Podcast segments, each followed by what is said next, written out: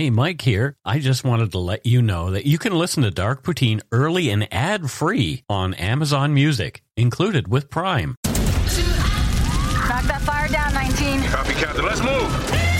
ABC Thursdays. Firefighters, we're family. Station 19 is back for its final and hottest season yet. The subject has explosive chemicals. With fiery romances. You're the love of my life. And Andy is finally in charge. I'm gonna be the best damn captain the station has ever seen. Station 19. All new Thursdays, 10, 9 central on ABC and stream on Hulu.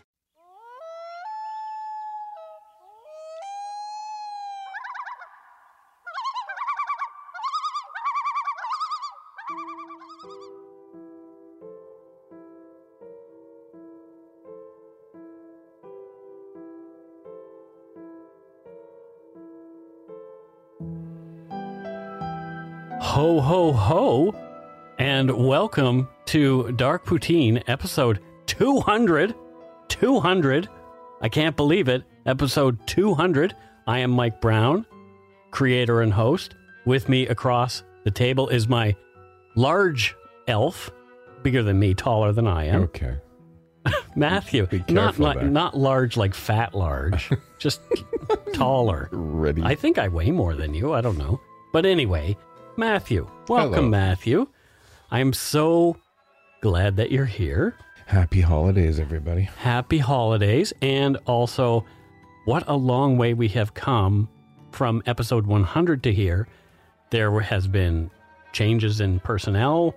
There has been, Personnel. yeah, there has been, there's been a pandemic Since you started. since no since the uh, since episode 100 between Right. 100 and 200 episode 100 took place uh, in 2019 Okay. right before this all started actually it was december of 2019 Wow. so yep very very interesting how how things have changed over the last two years Yeah, and luckily people are still doing crimes. well we're covering a lot of crimes So that we can- happened previously So we can too. have more shows. Well i keep don't up, re- keep up the crime, people. no i don't want that to happen The views, information, and opinions expressed during the Dark Poutine podcast are solely those of the producer and do not necessarily represent those of Curious Cast, its affiliate, Global News, nor their parent company, Chorus Entertainment. Dark Poutine is not for the faint of heart or squeamish. Our content is often intense and some listeners may find it disturbing. We are not experts on the topics we present, nor are we journalists. We are ordinary Canadian schmucks chatting about crime and the dark side of history. Let's get to it. Put on your Santa hat, grab yourself an eggnog and a butter tart. It's time for Christmas poutine. It's time for some Christmas dark poutine. ho, ho, ho. Whoa, that's very deep ho hos. Whoa, whoa, whoa.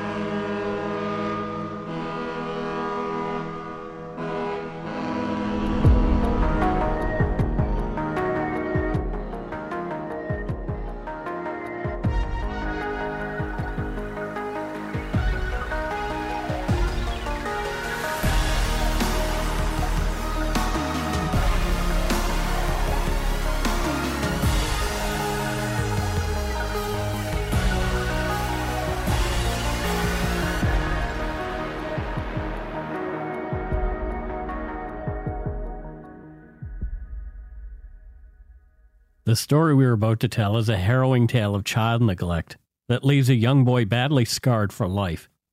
In December of 1990, after being overlooked by his family who were on their way to Paris for a Christmas visit, Kevin McAllister is left on his own in the family's large Winnetka, Illinois home. There, the seven year old not only has to care for himself, but has to do his best to fend off two burglars attempting to break into the McAllister residence, leaving Kevin with lifelong issues due to the effects of post traumatic stress and later problems with addiction. You are listening to Dark Poutine Episode 200, 2021 Holiday Special Kevin McAllister and the Wet Bandits. Winnetka is a village in Cook County, Illinois, United States. located around 26 kilometers north of downtown Chicago. In 2019, the population was just over 12,000. In terms of household income, the village is one of the wealthiest places in the United States. Nearly 95% of Winnetka's residents are of white European heritage.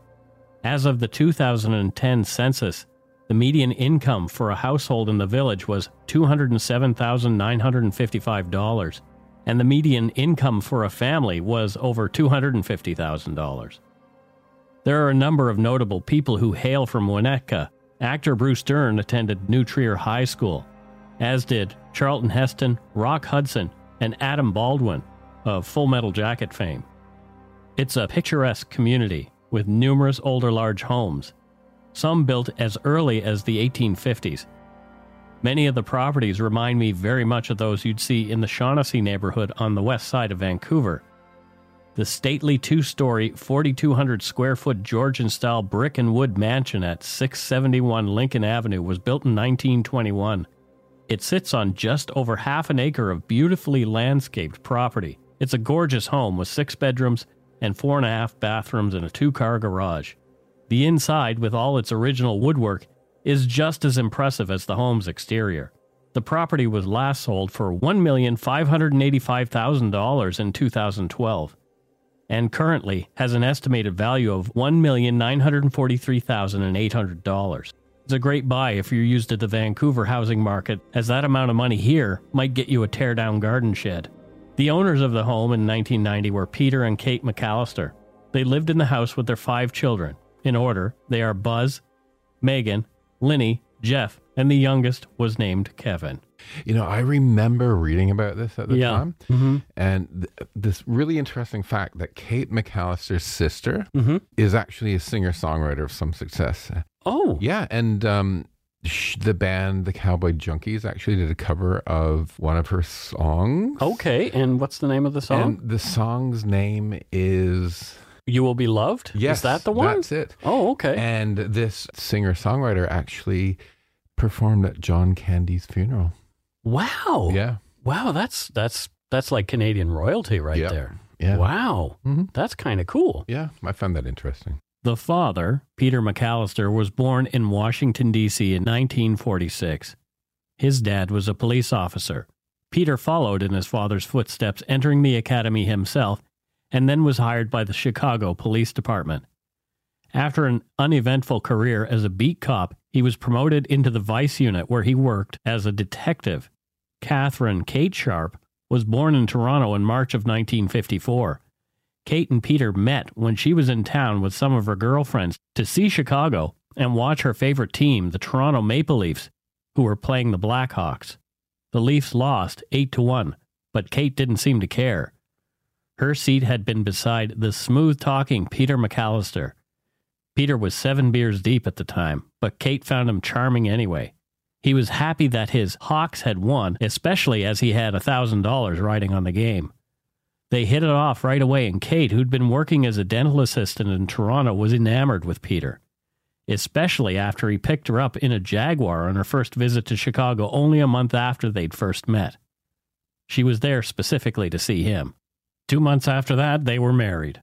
Never get impressed by somebody's car, ladies and gentlemen. Especially gentlemen. if it's a Jag. I hear those things like are fix or repair daily kind of thing. I kind of like Jags, but I would never judge my date by by the car he drives. yeah, it's really shallow. In fact, if he had a like good car, Mm-hmm. I'd probably judge him negatively. Oh, so if you went out with a guy like me and my Nissan Versa, not negatively judging. No. I, it's a very economic and affordable. No, whenever I see somebody driving like a Lamborghini or something, Mhm. I always wonder what they're trying to make up for. right, or a big big truck. Yeah. Yeah. Well, those are kind of hot. Oh dear. How a police officer earned enough to buy the estate on Lincoln Avenue is still under much debate. Peter claimed he'd made some shrewd investments after inheriting a large amount from his maternal grandmother in his 20s. However, sources indicate that his mother's father worked in a factory and had drunk up all his money before dying of lung cancer from years of smoking Marlboro Reds. More likely is, although never proven, many believe Peter was a crooked cop and had been on the take for years. Kate had earned some money too, after Peter staked her in flipping a few properties bought with his unexplained cash. She'd since gotten into the real estate business, but was considered a dirty dealer by some. As well as the ostentatious home, the amount of money Peter McAllister threw around publicly was astonishing. The trip the McAllisters and their extended family were gearing up for in December of 1990 is no exception. Peter had paid for 15 nonstop round trip tickets from Chicago to Paris on an American Airlines jumbo jet. According to calculations made by Sideshow.com, the 11 regular tickets for the children in coach and four premium seats, the adults in first class, would have run more than $44,000 Canadian. Peter claimed that it was brother Rob McAllister, an investment banker in Paris, who'd funded the trip, but this later proved untrue. Mm, something dodgy about these people's finances, Mike. Yeah, it's not. It doesn't add up. no. Have you seen a picture of their house in the in the? yeah, I looked it up. I It's, it's huge. It's massive. Yeah, I don't know about this guy and Kate either. Something something's very fishy about them. It seems sort of too good to be true. It's like somebody like they wrote their own backstory or somebody did it for them. yeah, yeah. It's- yeah. I just don't understand how they have all of this.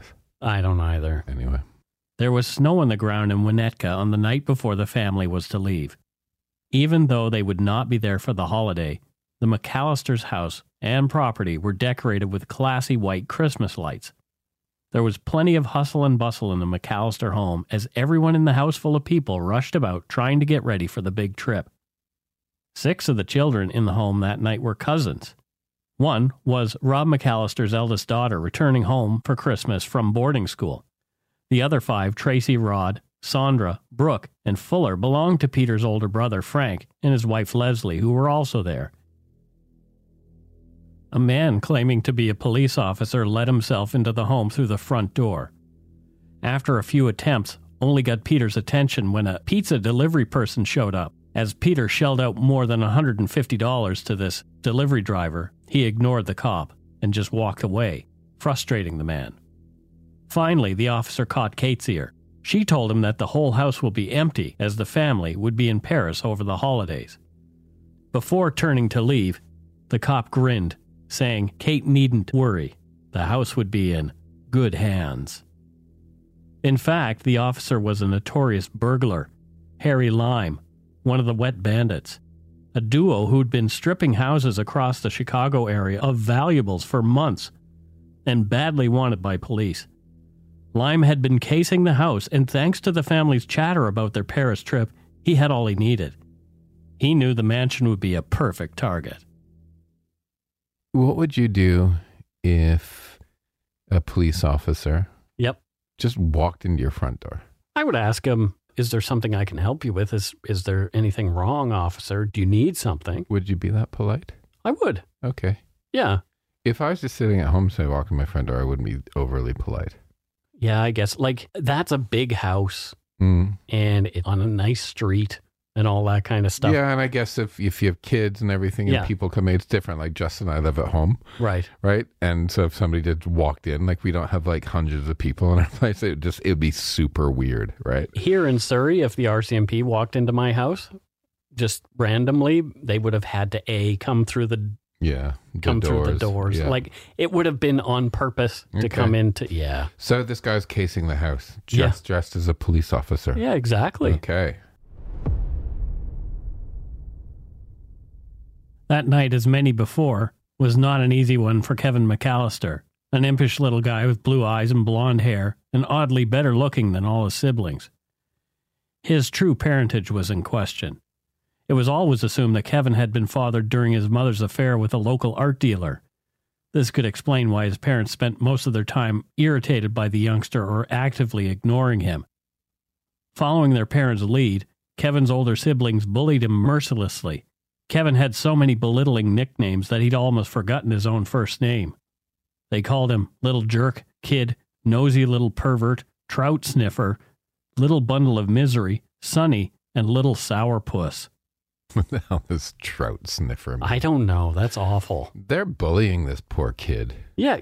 Like Sure, some of them seem like innocent names, nicknames to be calling somebody, but But they're all ganging up on him. yeah, exactly. Like I remember being a kid and people calling me Beaver Cleaver because I had uh, buck teeth before I got braces. And it was awful. It really bothered me. I would laugh it off, but finally, once in grade eight, I remember somebody said that to me and they were sitting on the book counter for whatever classroom. I think it was our homeroom. Mm-hmm. And he said, Oh, hey, Beaver, how you doing? Mm-hmm. and I just lost it. And I punched him right off the right off the counter Nice. where he was sitting. But interestingly, Never happened again. well, it never happened again with him, but that same at that same point because now I'm crying, Mm-hmm. the other kids ganged up on me again Oh. because look at what I did. You know, I you know, I did a violent act in front of them. I Yeah. punched the guy yeah. and then I started to cry, so I remember Oh, one of the one of the girls in class actually saying, "What a pussy." Oh, nice. Yeah. She and I are friends on Facebook today. I don't know if she remembers ever saying that. Yeah. We can- You hold on to things from when you're a little kid. We all do. hmm right? Like these little moments where the other person, and you've made the person into to be, you know, not. I'm not saying this situation, Sure. But, you know, I, I recently saw a photograph of somebody that I hadn't heard of or thought of Yeah. since like 1976, Right. And I realized like he was six, I was six. Yep. Like we were just kids, and I've held this like weird grudge, but Yep. like adulthood has gone by and we're getting to be older guys and it's like w- w- like we were kids it doesn't that stuff doesn't matter but you oddly hold on to this and thinking about this poor, poor kevin mcallister Yeah. all these things that are happening to him imagine how much he he's holding on to this stuff for his adult life a hundred percent. It traumatized him. I had another recent experience like that exact same one that you were just mentioning. This guy who I haven't really thought of. We're friends on Facebook again because a lot of people from back home, we just friended each other when Facebook came out, but we don't chat. yeah This guy's dog died. oh But the thing is, when we were kids, we were in the bathroom of the elementary school. So 10, 11, 12, maybe, Mhm. 11 probably. And this guy bullied me in the bathroom. I remember him like pushing me around and just being a total dink to me mm-hmm in the bathroom. And when I saw his dog died, he wrote this post from the perspective of a feeling, thinking human being with compassion because he's not 11 anymore and Mike. love. Yeah, exactly. he wrote this really loving post, and it was just like part of me wanted to say, "Boy, you've really changed since we were 11 and you beat me up in the bathroom." But he I, probably doesn't even remember he it. probably doesn't remember Yeah, it. yeah. But yeah, that was a really weird thing to have happen and realize he was 11. You know, like And just think of the things that you don't even remember, the cruelty that you might have dished out to people oh, fully, that you don't even remember. fully. Because it could have been an off comment or just you thought you were having Yep. fun. And, you Yep. know, with time, it just disappears. Right? Yep, a hundred percent. Yeah. Upstairs, Kevin was having trouble packing his suitcase that night, and no one seemed to care enough to help, even though he'd begged for it. His older siblings, Jeff, Megan, and Lenny, belittled him as helpless. One of them coldly said, You're what the French call les incompetents. It was his oldest brother, Buzz, who had turned on Kevin that evening. Buzz was more than twice the size of Kevin, looking every inch the bully. Buzz was stocky and muscular, a jock with a three inch waxed flat top. He was known to be sadistic and took his pleasure in the brutal torture of his younger brother with a perpetual grin on his big dumb face. Buzz just didn't care about much of anything other than himself. His pet tarantula was pretty much it. That night, cousin Rob asked who was going to take care of the spider when the family was out of town. Buzz was overheard saying that the spider, quote, just ate a shitload of mice guts. He's good for a couple of weeks. Buzz's calculations were off. The spider would be found dead on the family's return from Paris. Buzz had shrugged upon the discovery and unceremoniously flushed the spider down the toilet. Mm. His name is Buzz, With a buzz cut, yeah. and he has a flat top. Yeah. That's so 1950s. But I mean, I don't know why he would have a flat top. I mean, maybe he wanted to look, as I've mentioned, every inch the bully, yeah, maybe. you know? So it's like maybe he reveled in that role so much that he thought, yeah, I'll, I'll have a buzz cut. And I remember those kind of haircuts were kind of popular in the 1990s, like early, late 80s and early 90s again. So, Maybe from where you were. yeah, could have been. Did you ever have a pet spider? I did not ever have a pet spider. I had a rat.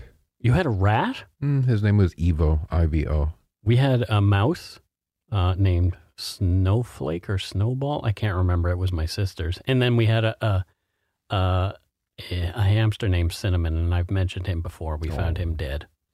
But anyway, So Buzz, flat top, tarantula. Yeah, Interesting. yeah, a bit of a cliche. Yeah.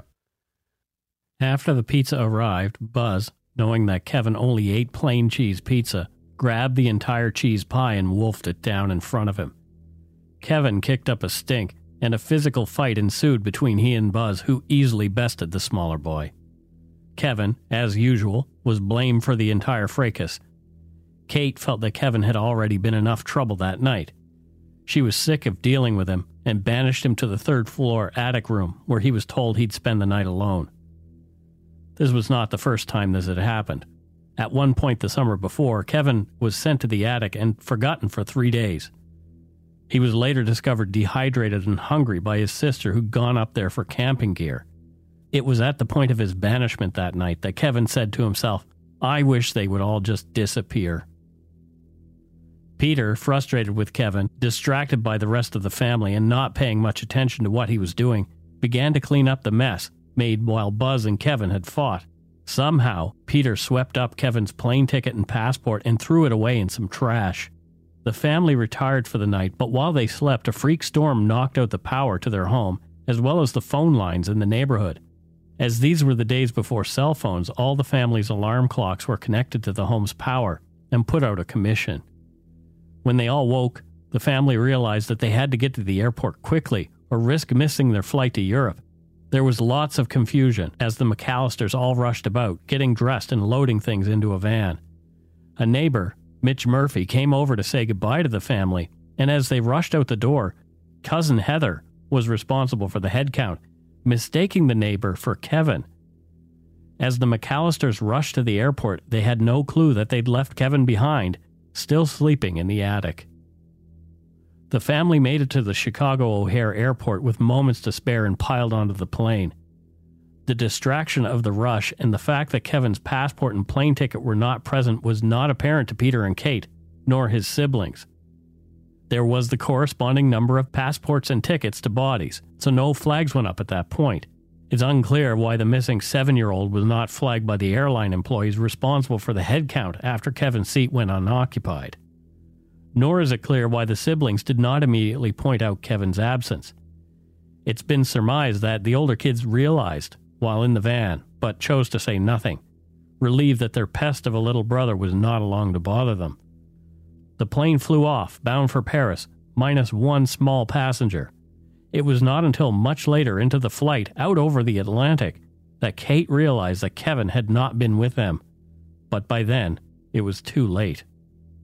Seven year old Kevin McAllister was home alone. And we'll take a break right here. Hey, it's Kaley Cuoco for Priceline. Ready to go to your happy place for a happy price? Well, why didn't you say so? Just download the Priceline app right now and save up to 60% on hotels. So, whether it's Cousin Kevin's Kazoo concert in Kansas City, go Kevin, or Becky's Bachelorette Bash in Bermuda, you never have to miss a trip ever again. So, download the Priceline app today. Your savings are waiting. Go to your happy place for a happy price. Go to your happy price, Priceline. I'm Samantha Cole, host of the new season of Understood, the Pornhub Empire. Over the course of four episodes, I'll tell you how a horny YouTube knockoff in Canada came to dominate the porn world, only to shatter their cheeky reputation in a massive scandal. The Pornhub Empire is a new season of Understood from the CBC.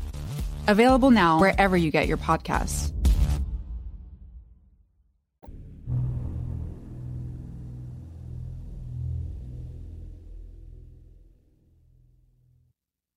And we're back. Now, I have some real problems with this one.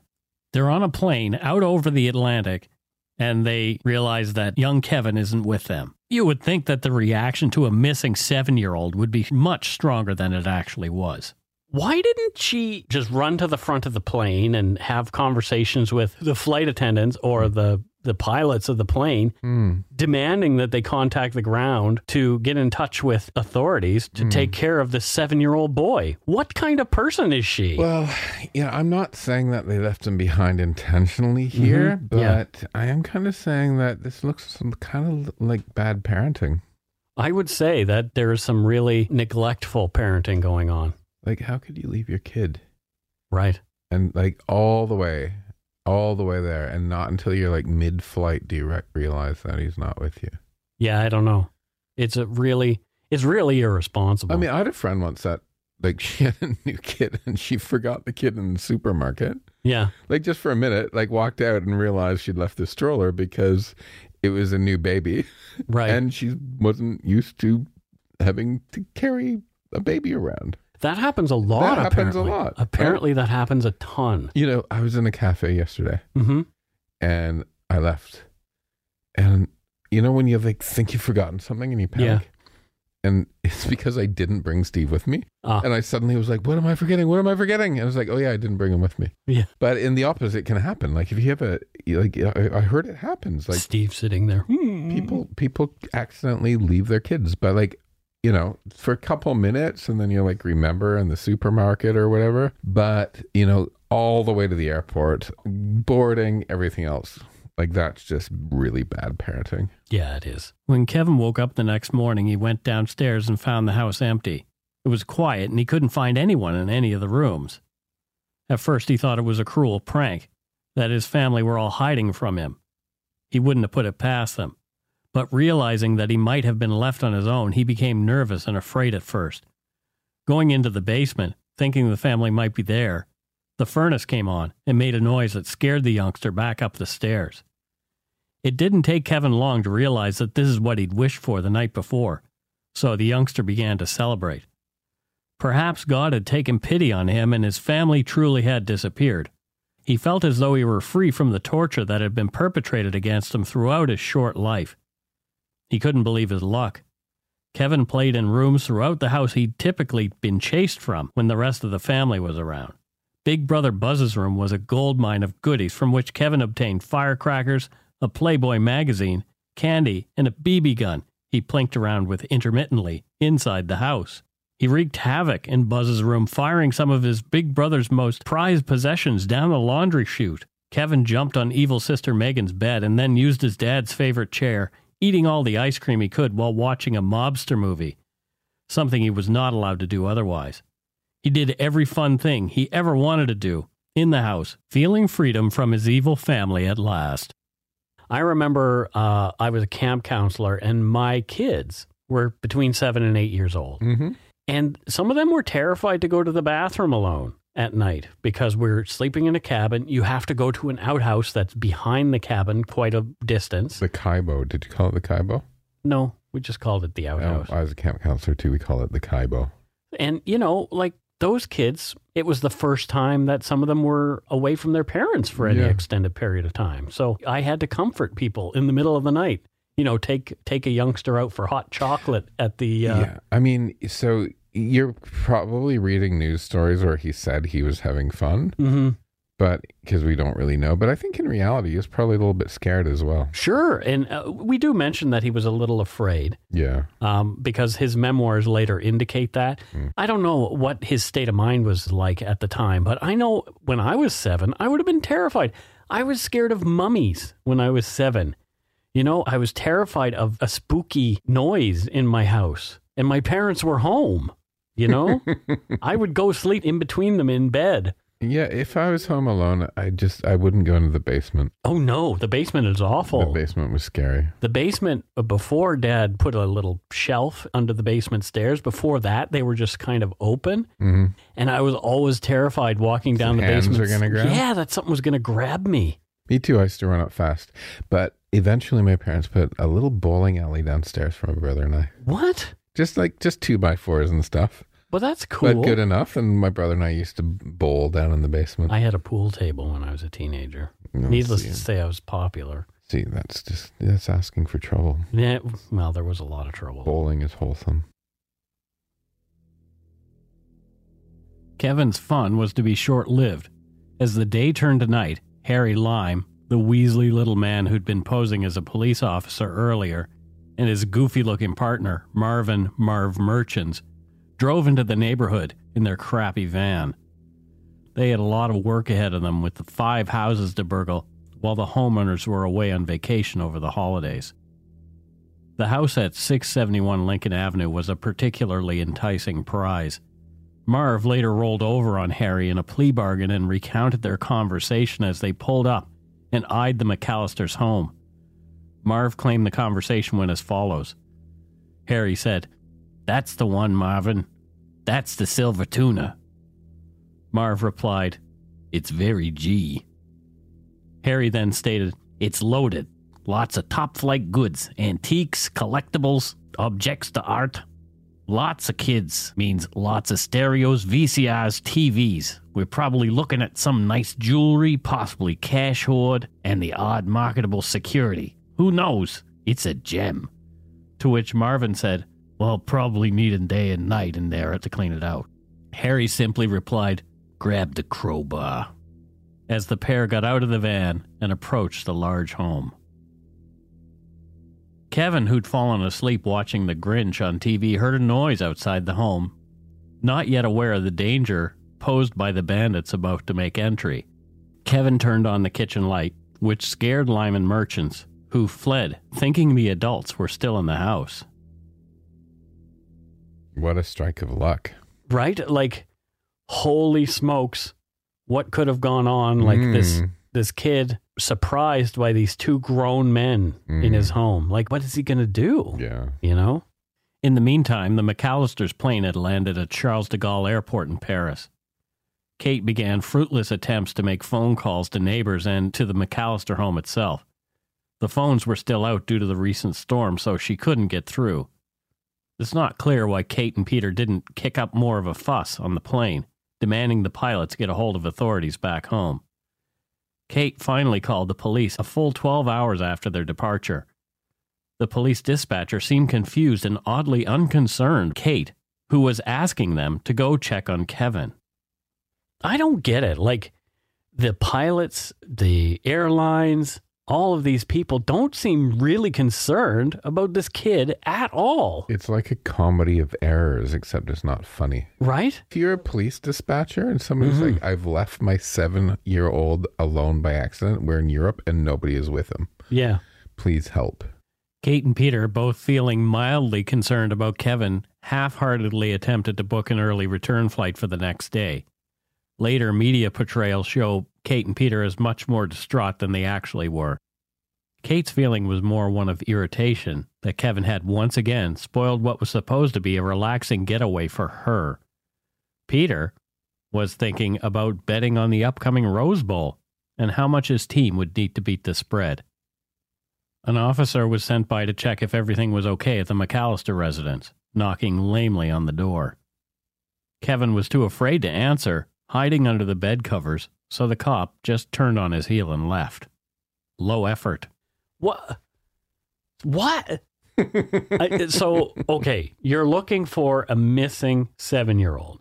Well, okay. You knock on the door. It, it's it's we left him home alone. Right. If you go there, right, and there's no answer, then you have to, as a police officer, you have to start worrying that eight, something's happened. Maybe he's got hurt inside, or he's been kidnapped or something. He should have been busting the door down to f- to figure out what. Call for backup, like Yeah. get the SWAT team, something. Yeah.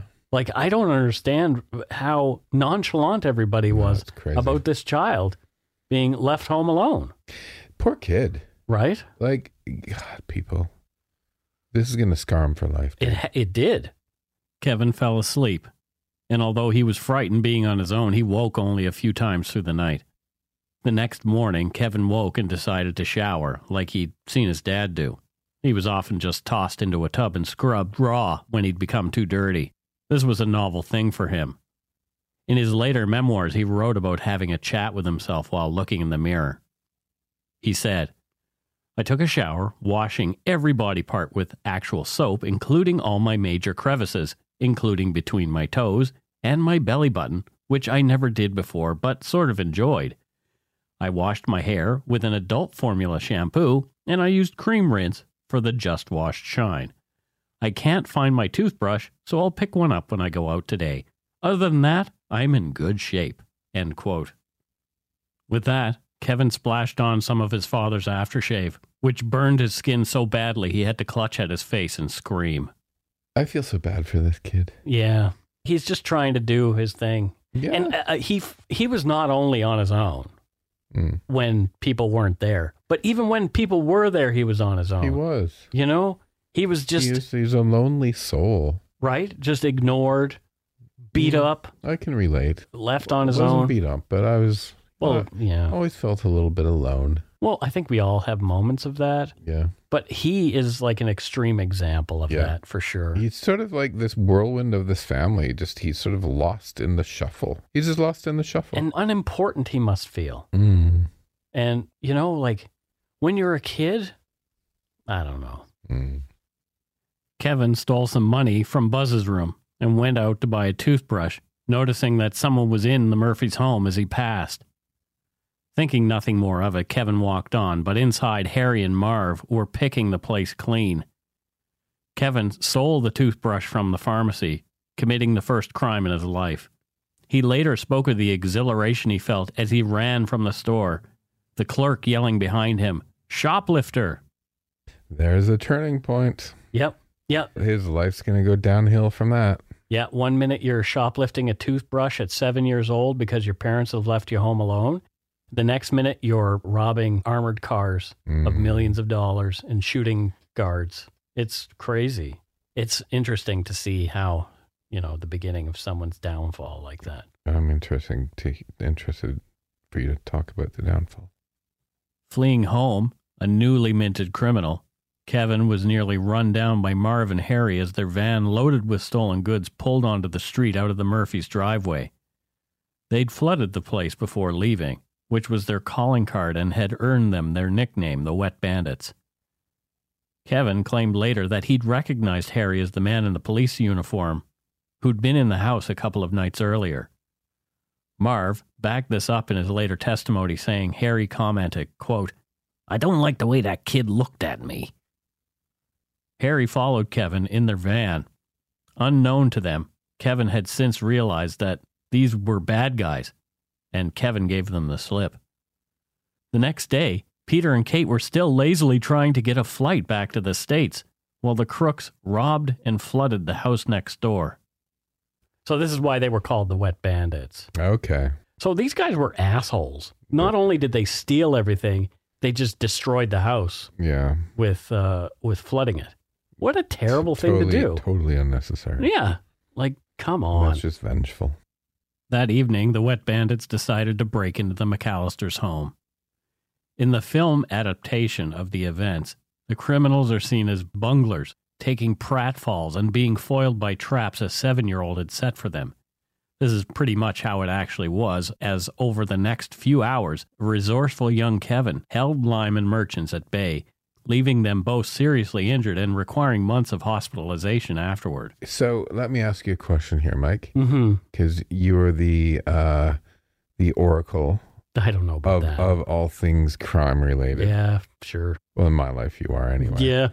So there was a case in the UK where a farmer shot an intruder, Mm-hmm. and there was a big brouhaha about um what like he was originally charged, etc., and a big discussion about the use of excessive force when you're protecting your own home. Yeah. So would this kid have been maybe charged with excessive force? There was a case actually here in Canada very similar to the one you're referring to from the UK. So in Saskatchewan in 2016, a farmer named Gerald Stanley, who claimed to be in fear for his life during an encounter with some drunken young people on his property, fatally shot a 22 year old Indigenous man named Colten Boushie. Stanley stood trial for a second degree murder and for a lesser charge of manslaughter, but he was acquitted in February of 2018. According to the Wikipedia article on those events, the circumstances of that shooting The RCMP investigation, the trial, and the verdict are flashpoints of controversy here in Canada. There has been a lot. There has been a lot of talk around this. The case drew significant attention, sparking protests, provoking debates about racism in Saskatchewan and across Canada. Now, people who supported Stanley generally perceived the trial as fair, given the circumstances of the events leading up to the shooting. Supporters of the Boushie family felt the trial was unfair due to the selection of what appeared to be an all white jury. Canadian Prime Minister Justin Trudeau and Minister of Justice, Indigenous person Jody Wilson Raybould, denounced the verdict. Critics scorned these comments for politicizing the trial and discrediting the Canadian judiciary system. The mayor of Saskatoon, Charlie Clark, said the trial and its aftermath represented a defining moment for this community and this country. It's super interesting. So look into that if you're interested in this particular kind of thing. But as far as this case goes, I don't know if Kevin would have ever been charged with anything like that. I mean, these were two grown men who were trying to break into his home, and Kevin was just a kid. He's a minor. Yeah, later on, it's mentioned that these two had even more violent intentions. Okay. But we'll get into that. So Okay. I think In this case, at least, I think it's an example of clear cut self defense.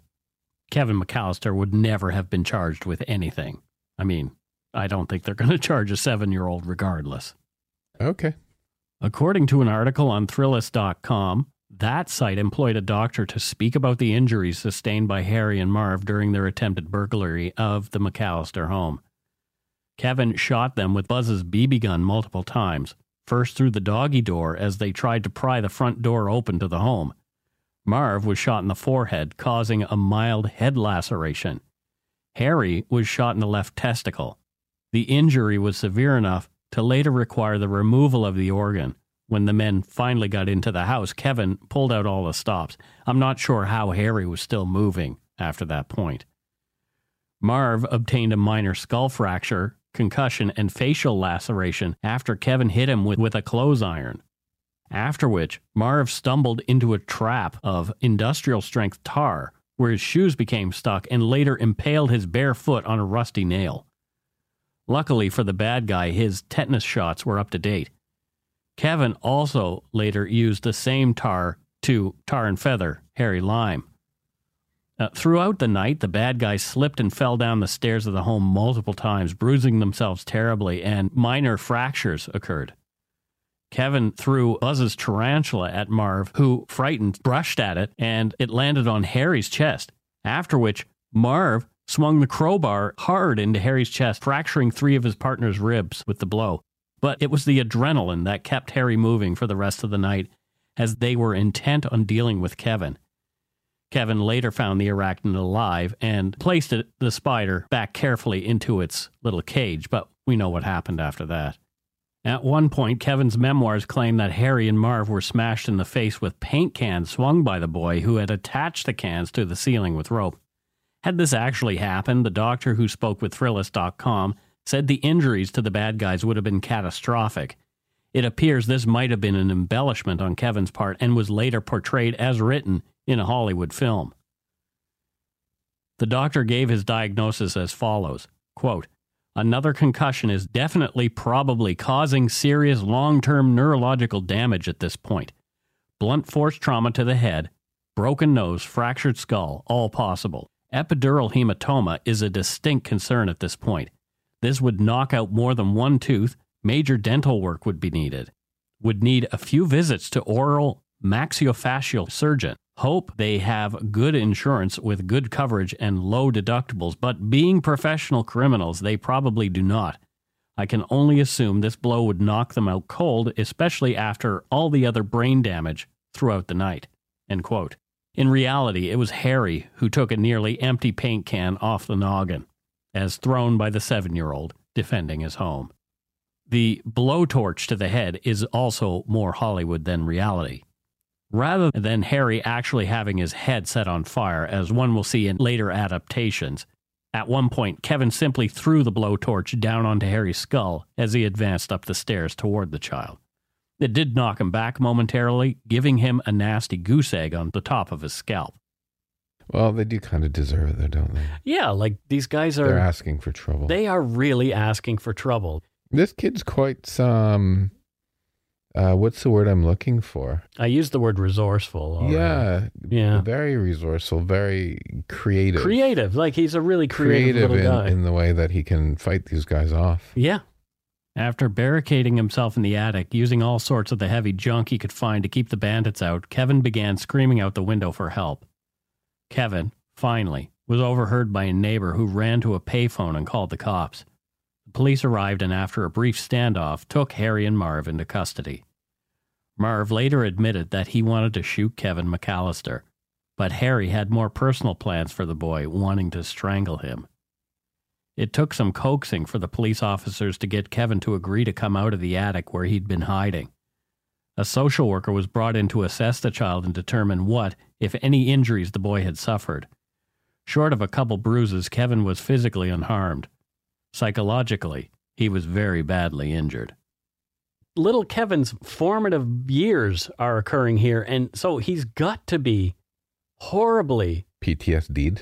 yeah, traumatized and all those things. And this later led to Kevin's drug use, and he became. Well, I talk about it a little bit in his later years, what happened with him, Mm. but he really took a turn for the worst. Um, you know, and and it it really did not look good for him for a while, uh, obviously. But we'll get into more of that Okay. later. Kate and Peter arrived home that morning to a house full of police and pretended to be mildly happy that Kevin was unharmed, although the state of the house was another matter and required $25,000 worth of repairs. Things just went back to normal for the McAllisters after that. Until only a year later, Kevin became lost in New York City after yet another family misstep. Contrary to film portrayal of those events, the Wet Bandits Harry Lime and Marv Merchants were not actually involved. Hmm. I read an article about this, Mike. Mm-hmm. I could not believe that he was left by himself again Yeah. to fend for himself. And I read this article where long before Mr. Donald Trump was running for office, Yep. this kid had run into him asking for help and he wouldn't help him. Actually, Trump's photographer took pictures of that, so you can find photos of it. And I don't understand why that was never brought up during the presidential elections and the Right. debates. Like Yeah. you, you, you don't even truly help a kid lost. What are you going to do as president, right? Yeah, right. Quite Um, interesting. It is really, really sort of bad news if you know you're a billionaire and some little kid comes up and asks you for help, and you just sort of blow him Or off. give him directions or something. Right? whatever, It's and, like, terrible. What leave like 'em. what kind of person are you? Hey, Awful. Merchants and Lime both face multiple charges of felony burglary, destruction of property, assault, and endangerment of a minor. Marv was sentenced to 32 years after his plea deal, while Harry incurred a whopping 84 year sentence. A prison pal of Harry Lime's later told tabloid news organization that his one dream was escaping so he could finally get that little nipper and deal with Kevin McAllister once and for all. Kate divorced Peter after he lost the family home and pretty much everything else, betting on sports as well as horse and dog races. Wanting to start anew, Peter left the Chicago Police Department and joined the North Caldwell, New Jersey Police Department, again as a vice detective. Peter died by suicide drowning after a swan dive off the Donald Goodkind Bridge on New Jersey's Route 1 in February of 1999. At the time of his death, Peter was in massive debt, most of it owed to a local crime family. It was later revealed that, that he'd taken part in numerous illegal activities on the request of the mobsters who'd had him under their thumbs. Upon learning of Peter McAllister's death, the head of the crime family that he owed so much money to shrugged and called Peter a degenerate gambler. This tale sounds as though it could be something in uh, a storyline. like an HBO special. Or yeah, something, right? exactly. Even a series, a long running I'd watch HBO that. series. Yeah, me too. After divorcing Peter, Kate wanted nothing more to do with the family, cutting ties with all of them, including the children. She moved back to Canada, where she was an actress in a terrible soap opera, then remarried a man named Johnny Rose, a video store magnate, later adopting his two children. Almost all of Johnny's fortune was embezzled by his business manager. Kate was last seen with her new family in upstate New York, living in two rooms and operating a rundown motel, the last of Johnny's assets. Wow. I mean, her life, she really went down Schitt's Creek, didn't she? Yeah. Without a paddle. Yeah. Schitt's Creek for sure. Yeah. Yeah. Damn. The McAllister children were dispersed among relatives, some with grandparents and others landed with uncles and aunts. Kevin ran away at 14 and joined the alternate party scene around New York's seedier parts. He became involved in drugs and alcohol. After he'd hit bottom in his late 20s, Kevin sought help, went to detox, and has been sober ever since. He has not seen his family after leaving home and says he feels it better to stay with his chosen family in recovery. I relate to that. I, I heard he was a real party monster there for a while. He while. was a huge party monster. It was a massive thing. And, you know, uh, I've seen pictures of him from that time. Whoa. Mm. Whoa. Whoa. Looks really like he was out of it. Really out of it. But I'm glad he cleaned himself up. I was always rooting for him. Yeah, me too.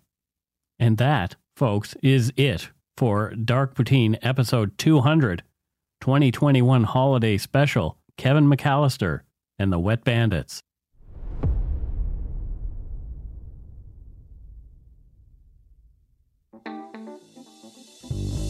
That's right. It's time for voicemails.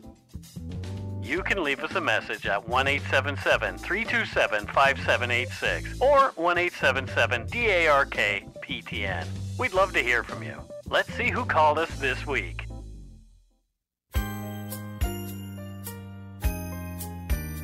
we have an extra co host today. We do. And it is our mascot, Steve, Yes. the bulldog. He's lying here beside me licking his foot. Oh, yeah. Well, that's what he needs to do. Yeah. I mean, he slobbered when he came through the door. He had slobber on his lips and hit me right in the face And- when he shook his head. And then you slipped in the puddle. We almost lost Mike. People, Mike, Mike breaking his neck, sli- slipping in Steve's Oh, slobber. well. It's very viscousy, isn't it? it is viscous. Oy. Anyway, so I asked for people to send us some messages and uh, some Christmas mess. I asked for people to send us some Christmas messages, and y'all stepped up. We have a ton of voicemails this week, and pretty much all of them are short and sweet, so it's perfect. Great. Yeah. Let's start up. Uh, let's start out with one. It looks like it might be from North Carolina. Hi guys, hi Mike, hi Matt, Henriette here from Albemarle, North Carolina. Just calling to wish you frohe Weihnachten and scheißt nicht in euren Hut während der Festlichkeiten. That doesn't sound like an accent that you would hear from North Carolina, number one. No. And I think it is either Dutch or German. I think it's German. You think it's German? Maybe. Yeah. And I think she sang Go Shit in Her Hat, I think she said Merry Christmas at first. which is awesome. Yeah. But then That's so I, I don't. If Henriette actually, if you wish to, please let us know what you said on uh, in the Yummy Yard. But that's really funny. And have a great Christmas in North Carolina. yeah, right. Is North Carolina warm this time of year? I don't know if it is or not. Okay. I hope so. I hope. I hope. I hope everybody- It's warm and lovely. I hope everybody's warm and lovely wherever they are. Yeah. And if you're not, uh, virtual hugs from us and from Slobbery Steve, who's laying on my blanket, my buffalo plaid blanket. and uh, here is another voicemail. Let's have a listen. Hi there, this is Carmen from West Kelowna with my daughter Elowen, who you may hear in the background. I started listening during episode 79, which was the missing case of Jody Hendrickson. Uh, my parents live on Bowen Island, and my cousins knew her, and I remember all the search parties for her.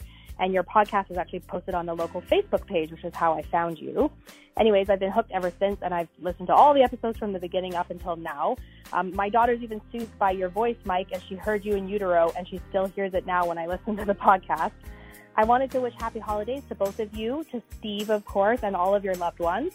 I hope you both get a chance to grab an eggnog, a shortbread cookie, and take a poop in your toque. I hope Santa spoils you, and thank you for all your hard work and storytelling. Bye. Oh, I hear the, the baby in the back doing That's her great. thing. Aw. Babies in the back over there. Dogs in the back over here. Yeah. It's Thank ve- you for the call.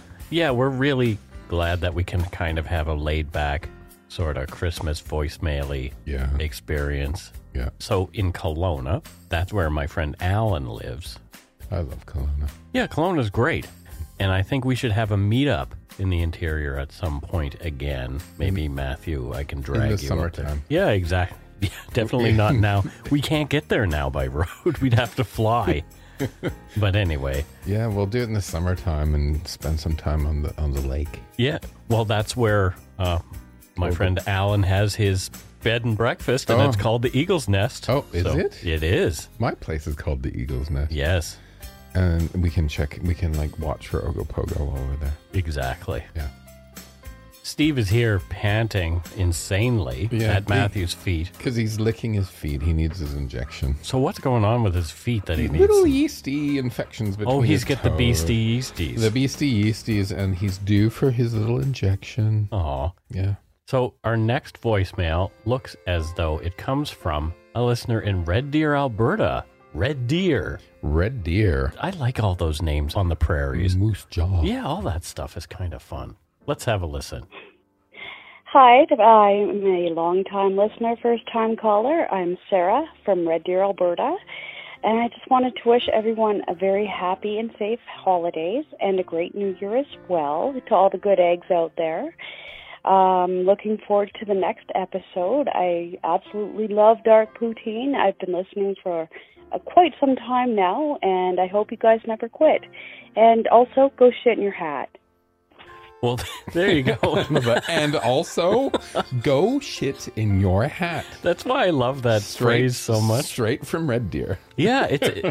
It, Thank you, it's- Sarah. It is so fun. I just love this time of year for this kind of stuff, and Should be and go hanky the Christmas poo in your hat. Exactly. I'm so looking forward to getting on a plane and escaping British Columbia for the first time in two years. Wow. Well, actually, if I think about it, I haven't left since For a while. 2018. Wow. Oh no, no. I Oh, no. in, in Oh, no. 2019 I was I went to uh, Louisiana with that other guy. But- Okay. But, uh, yeah. Well, when when all this COVID stuff's done, you and I are going to do some crime con somewhere. Yeah, we'll do some of that stuff at we're looking at Las Vegas Crime Con. Viva in May, Las Vegas. end, end of April and May. And also, I'm just telling Matthew this now. We got uh, a message from uh, Fan Expo Vancouver, and it looks like they want us to come back. Okay. Well, they want you to come back. They've never met me. Well, you were there. Well, I was visiting you when you were there. exactly. And it freaked me out. Why?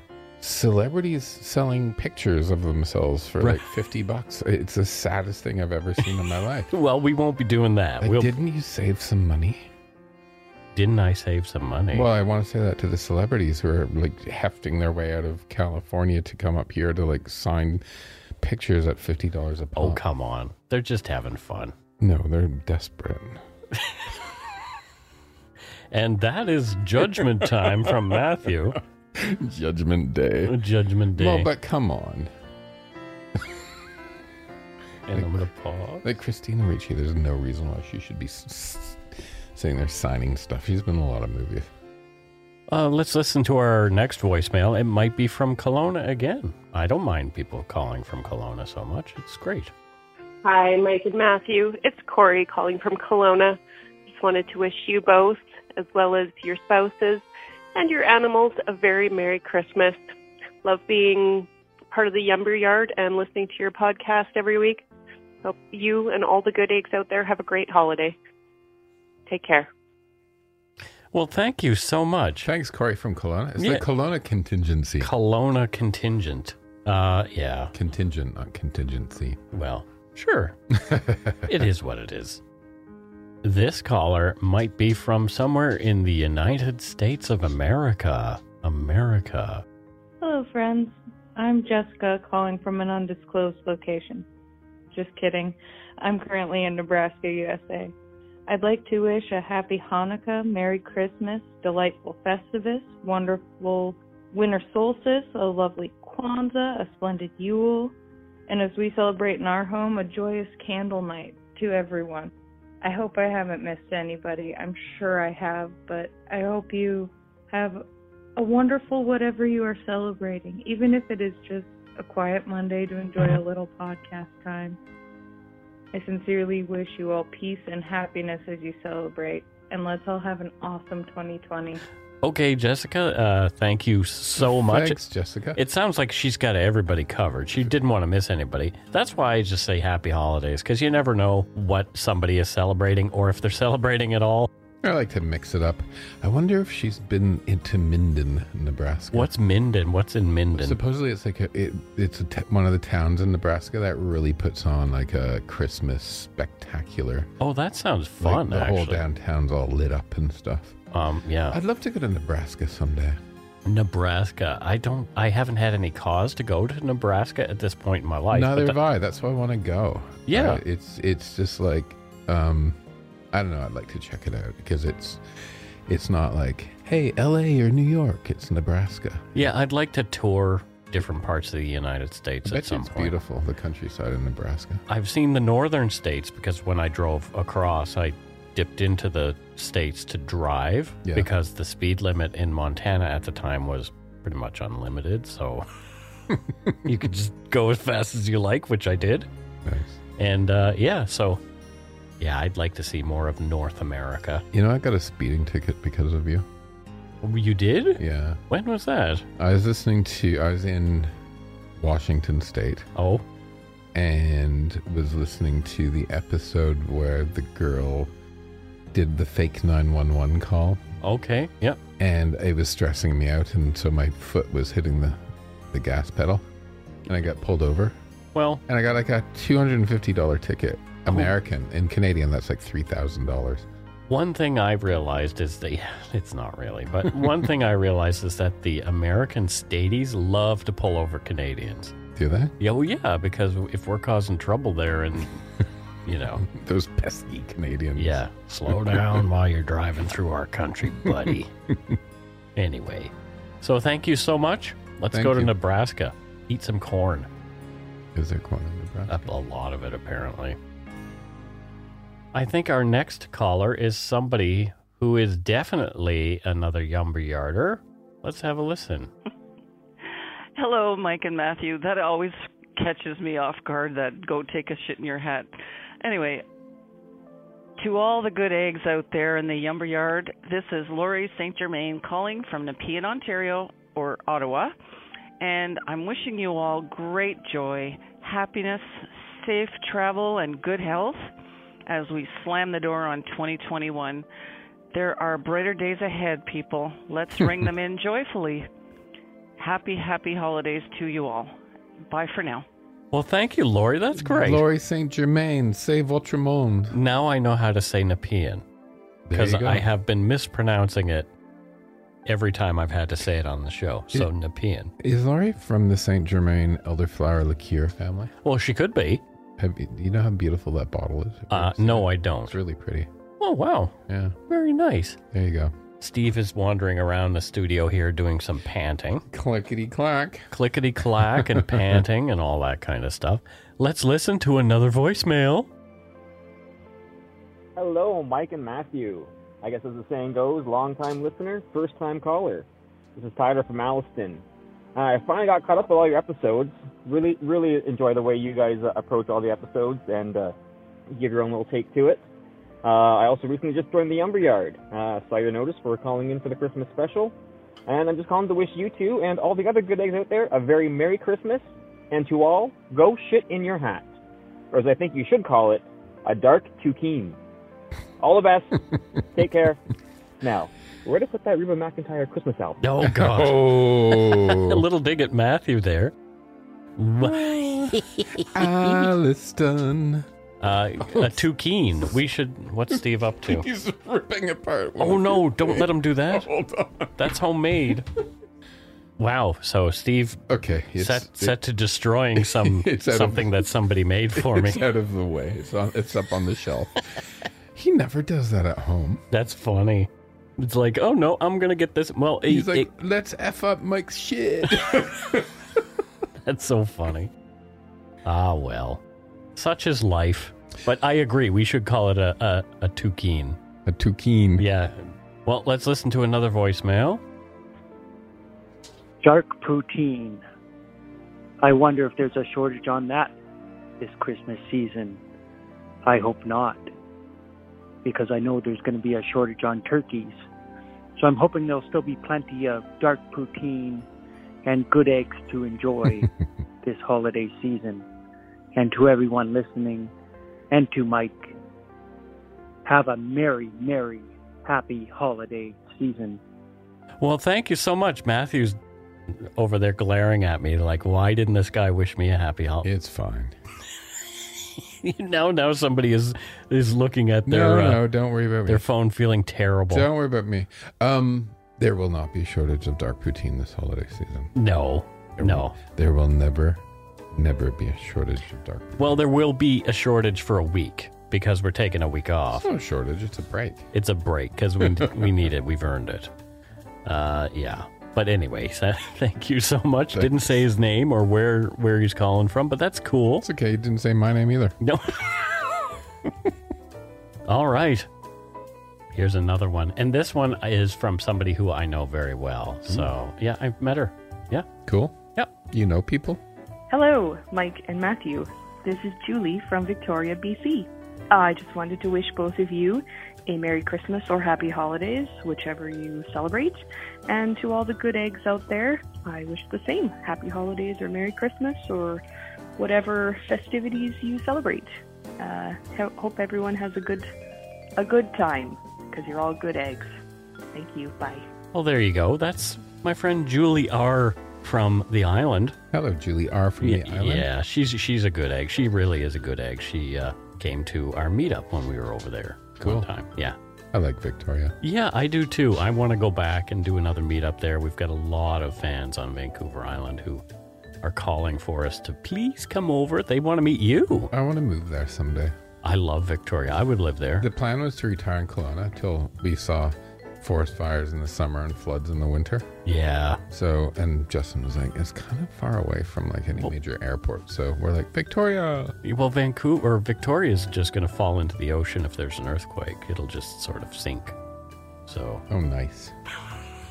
Julie, get out, get out. Get out now. Get out while you can. Get out of the house. the, the earthquake is coming from within the island. yes, exactly. All right. Let is let's uh let's listen to another one here. Here we go. Hi, Mike and Matthew. My name's Christine. I'm calling from Regina, Saskatchewan, and I just wanted to say thank you both for the amazing podcast. I have been a listener for a bit amount of time, I guess, and this is my first time calling in. Just wanted to say thank you guys for everything you do. Merry Christmas, Happy Holidays, all of that good stuff, and go shit in your hat. Bye. Well, there you go. Thank you, Christina. Thank from Regina. Must be getting chilly in Regina this time of year. I have only been to Regina once, and that's when I drove through. No, actually twice. I had to land there as an emergency landing one time. Me too. It's the emergency landing place. Yeah, we've talked about that. haven't we? Yeah, yeah. the windscreen blew out of the Yeah, plane with, I was in. with me, it was the guy in front of me having a major heart heart attack. Okay. The guy in the seat in front of me was having a heart attack. He was uh, brought onto the plane with a nurse, Ah. so he was unhealthy to begin with. They were flying to Toronto, Okay. so he could be with family, and he went into heart failure on the plane, and they had to land quickly in Regina. Wow. Yeah, it was not pleasant. He was fine though. Oh, that's good. Just so everybody knows. That's good. Maybe he just really wanted to stop in Regina to visit old family. Could have been. Maybe he was visiting our, our peeps. There you go. and uh, I, next up, we have one from somebody who I am very familiar with. Here go. Hey, Dark Poutine listeners, all the good eggs out there. It's Morgan Knutson from Supernatural Circumstances. I hope you guys have an incredibly wonderful holiday and Merry Christmas if you celebrate it. Whatever you're celebrating this year, have an amazing holiday and a wonderful new year. We will see you on Supernatural Circumstances with more episodes in the coming year. Merry Christmas, guys. Yeah, there you go. So Morgan Knutson. I love saying her name. And she just had a birthday. yes, she did. 38? Sure. She said so. Yeah. But and I was going to post this and I stopped, but I'm going to say it. What? Entering your 40s is fantastic. Mhm. You know, she has a few years, but in your 40s, like Morgan's doing so much in her 30s. Yeah, right? she's busy. doing so much, but in your, I found in my 40s, you like learned all this stuff from your 20s and 30s. Yeah. And, but you still have the energy and you just fly in your 40s. So, Morgan, don't don't be sad about reaching the end of the 30s. The 40s are going to be great. For Well, I'm flying in my 50s too, so Yeah, yeah. It's kind of funny. I'm kind of hobbling, but that's okay. Matthew's limping. and Morgan, when you're when you're 50, you're, it's it's over. Life ends at 50. oh boy. Let's listen to another. Wow, there's a lot.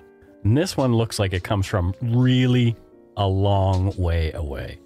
Happy holidays, lovely dark poutine people from warm and sunny Featherston, New Zealand. I'll be thinking of you all when I'm having my Christmas Day barbecue at the beach. Take care. Bye. That's just mean. but so cool to have a caller from summertime. New Zealand. Yeah, it's summertime in New Zealand. Yeah, she the, her voice for a second I thought it was my friend Georgia who lives in New Zealand. Oh. Yeah. Well, there you go. Yeah, but uh, really funny. I, I love great. it. I want to go to the Southern Hemisphere so badly. I was on the phone with New Zealand just last week. What were you doing on the phone? Talking to Georgia. Oh, well, there you go. Yeah. Uh, yeah, it's uh thank you our Antipodean friend.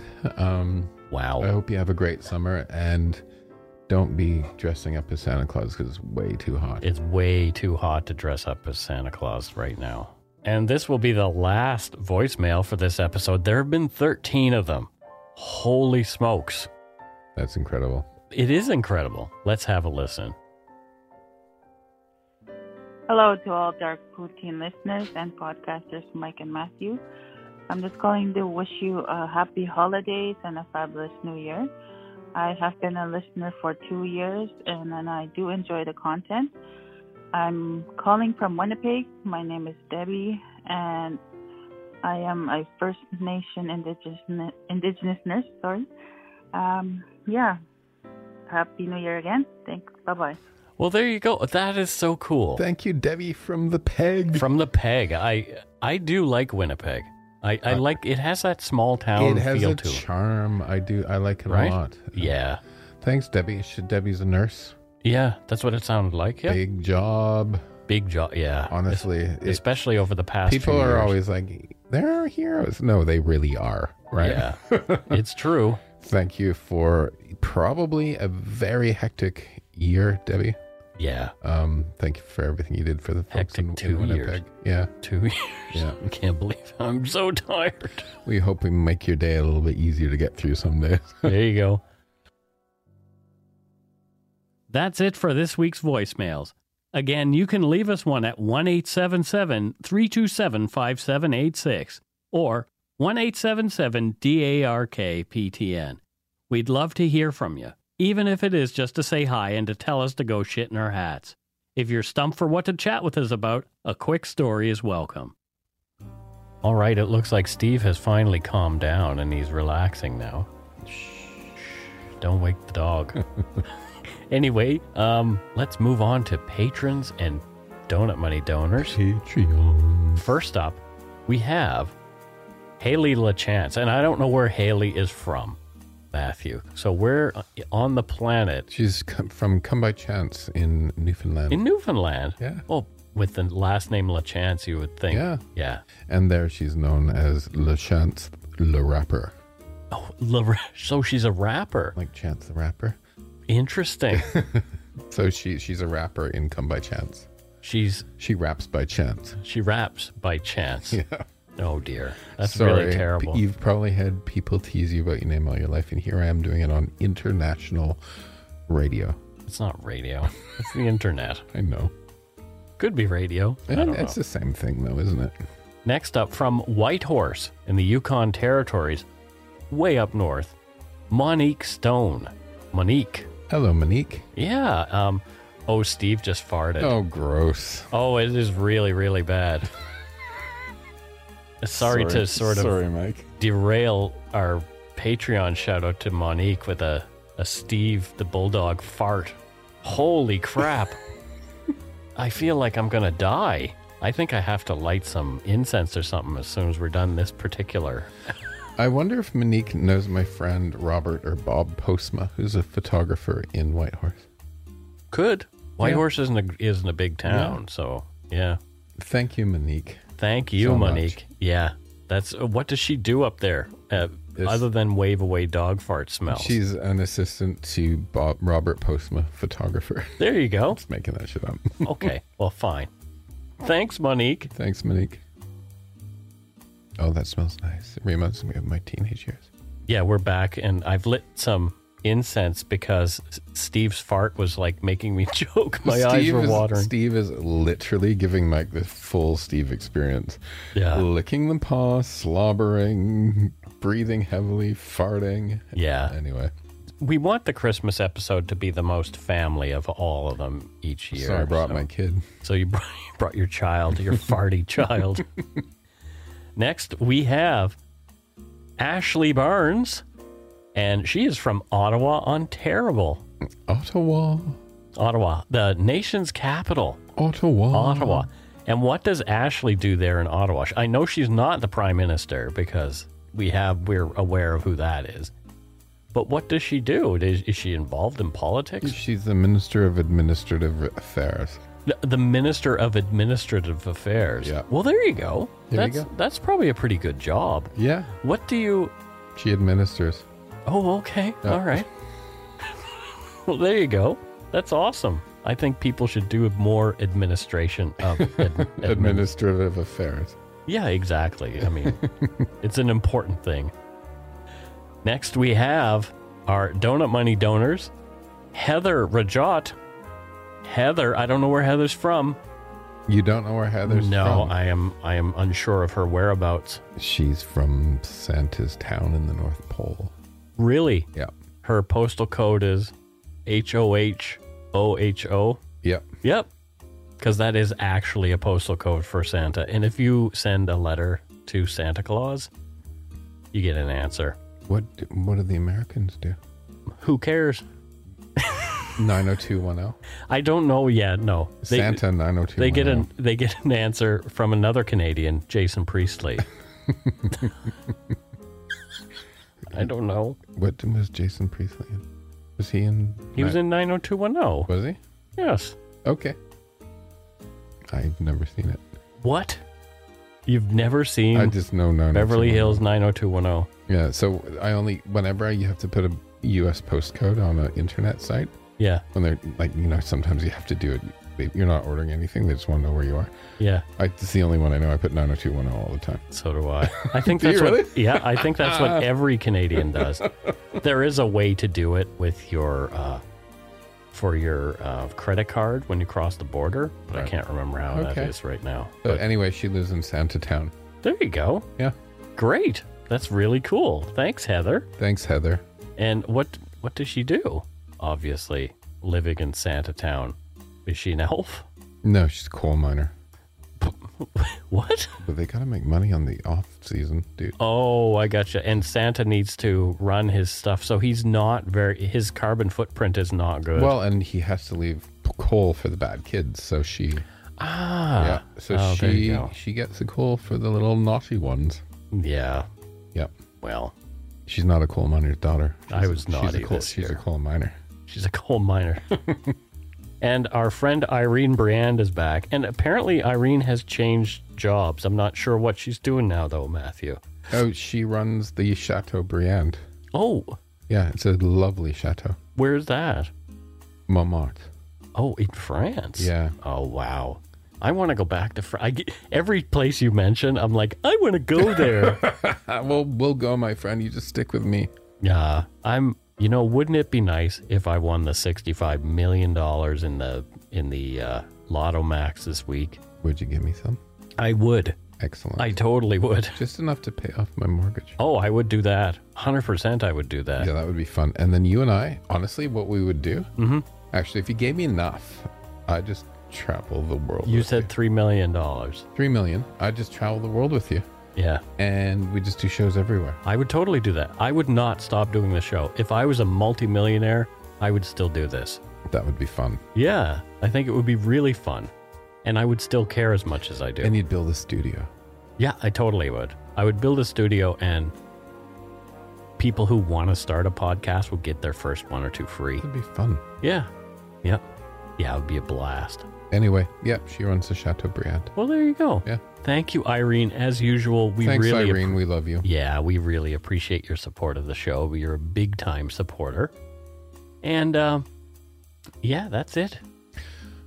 We'll be back, I guess. I feel all, I feel all the warm and fuzzies with all those messages and right donut money donors and, and our little Patreons. Christmas music playing in behind Yeah. us and all that kind of stuff. It's very nice.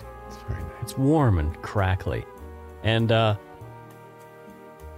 Steve was making a little noise earlier and Matthew decided that he would record that we would record Steve. So let's have a listen to what Steve had to say.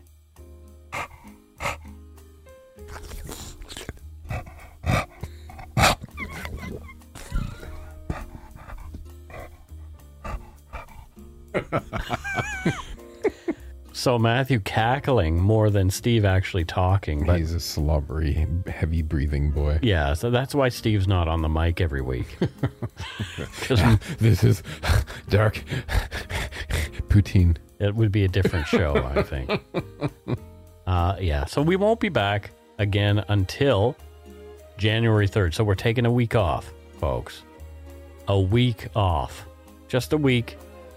I always get these messages. Is something wrong? Where did Dark Poutine Well, go? we're not really taking off. We're going to be writing shows as well. Yeah, exactly. So you won't hear a show which on Boxing Day, which falls on the 27th. I mean, the real Boxing Day is the 26th, but the day people have off is the 27th of December. So you won't hear a show then, but we will be back with another show on January 3rd. And there will be another episode of Supernatural Circumstances that day, too. So E- exactly, much spookiness.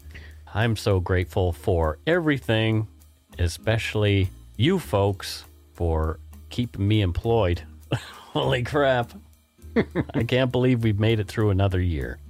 Thanks to all our patrons and donut money donors, past and present, for your generosity. It helps to keep the show going. You can become a patron of Dark Poutine at patreon.com slash darkpoutine. For a one-time donation, you can send us donut money via PayPal using our email address, darkpoutinepodcast at gmail.com. If you don't already subscribe to the show, it would mean a lot to us if you did. You can easily find Dark Poutine on Apple Podcasts, Spotify, or wherever you listen to your favorite podcast.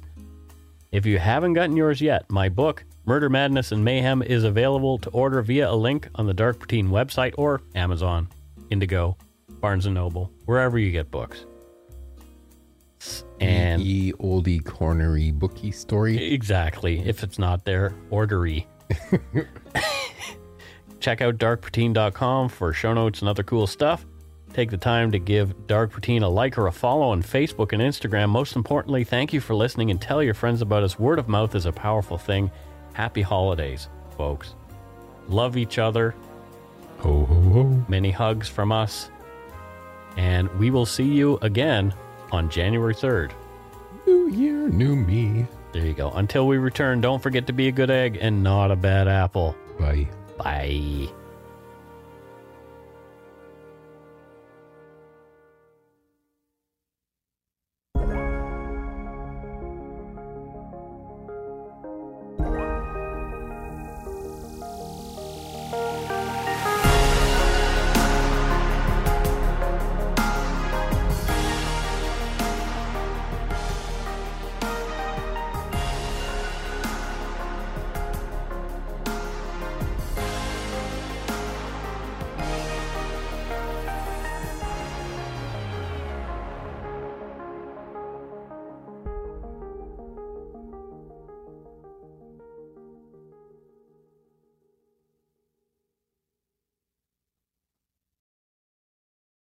Hi, Her name is Elsbeth. Elsbeth Tascioni. You know her as the offbeat but brilliant defense attorney from The Good Wife and The Good Fight. You've been a very busy little bee. Buzz, buzz. Now she's in New York with the NYPD, This is very different. Better. but still using her unconventional ways to find the truth. You're trying to sniff me, Miss Tascioni? Elsbeth, new series Thursdays on Global. Stream on Stack TV.